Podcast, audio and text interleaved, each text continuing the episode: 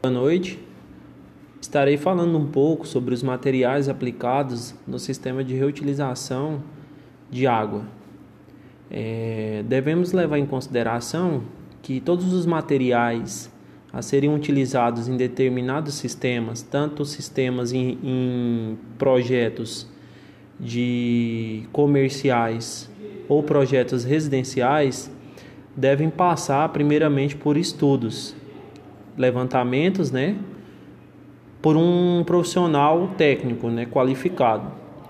É, após todos os estudos e levantamentos de dados, é, alguns materiais que são mais utilizados na execução desse projeto que, que estamos citando são eles: é caixa tanque, calhas estruturadas ou de chapa de zinco, conexões de PVC conforme a bitola especificada das tubulações verticais de coleta, registro de esfera para tubulações PVC, filtro separador, filtro volumétrico, filtro de areia e carvão e clorador de passagem. Ou seja, isso são itens que podem ser utilizados no sistema de reaproveitamento de água. Lembrando que cada tipo de reaproveitamento, tanto da água cinza quanto da água da chuva, eles são sistemas que podem parecer iguais, porém eles, eles exigem um estudo para cada tipo de local, né? para cada tipo de projeto.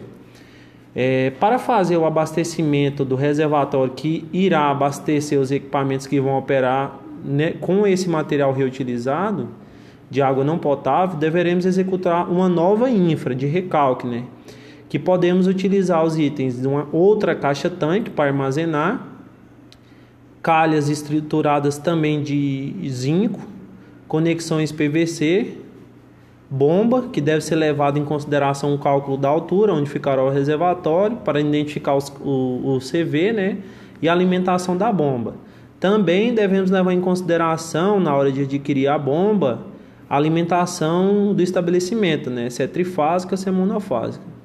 A tubulação pode ser em PVC, o cabo de, e cabo de alimentação elétrica das bombas, né?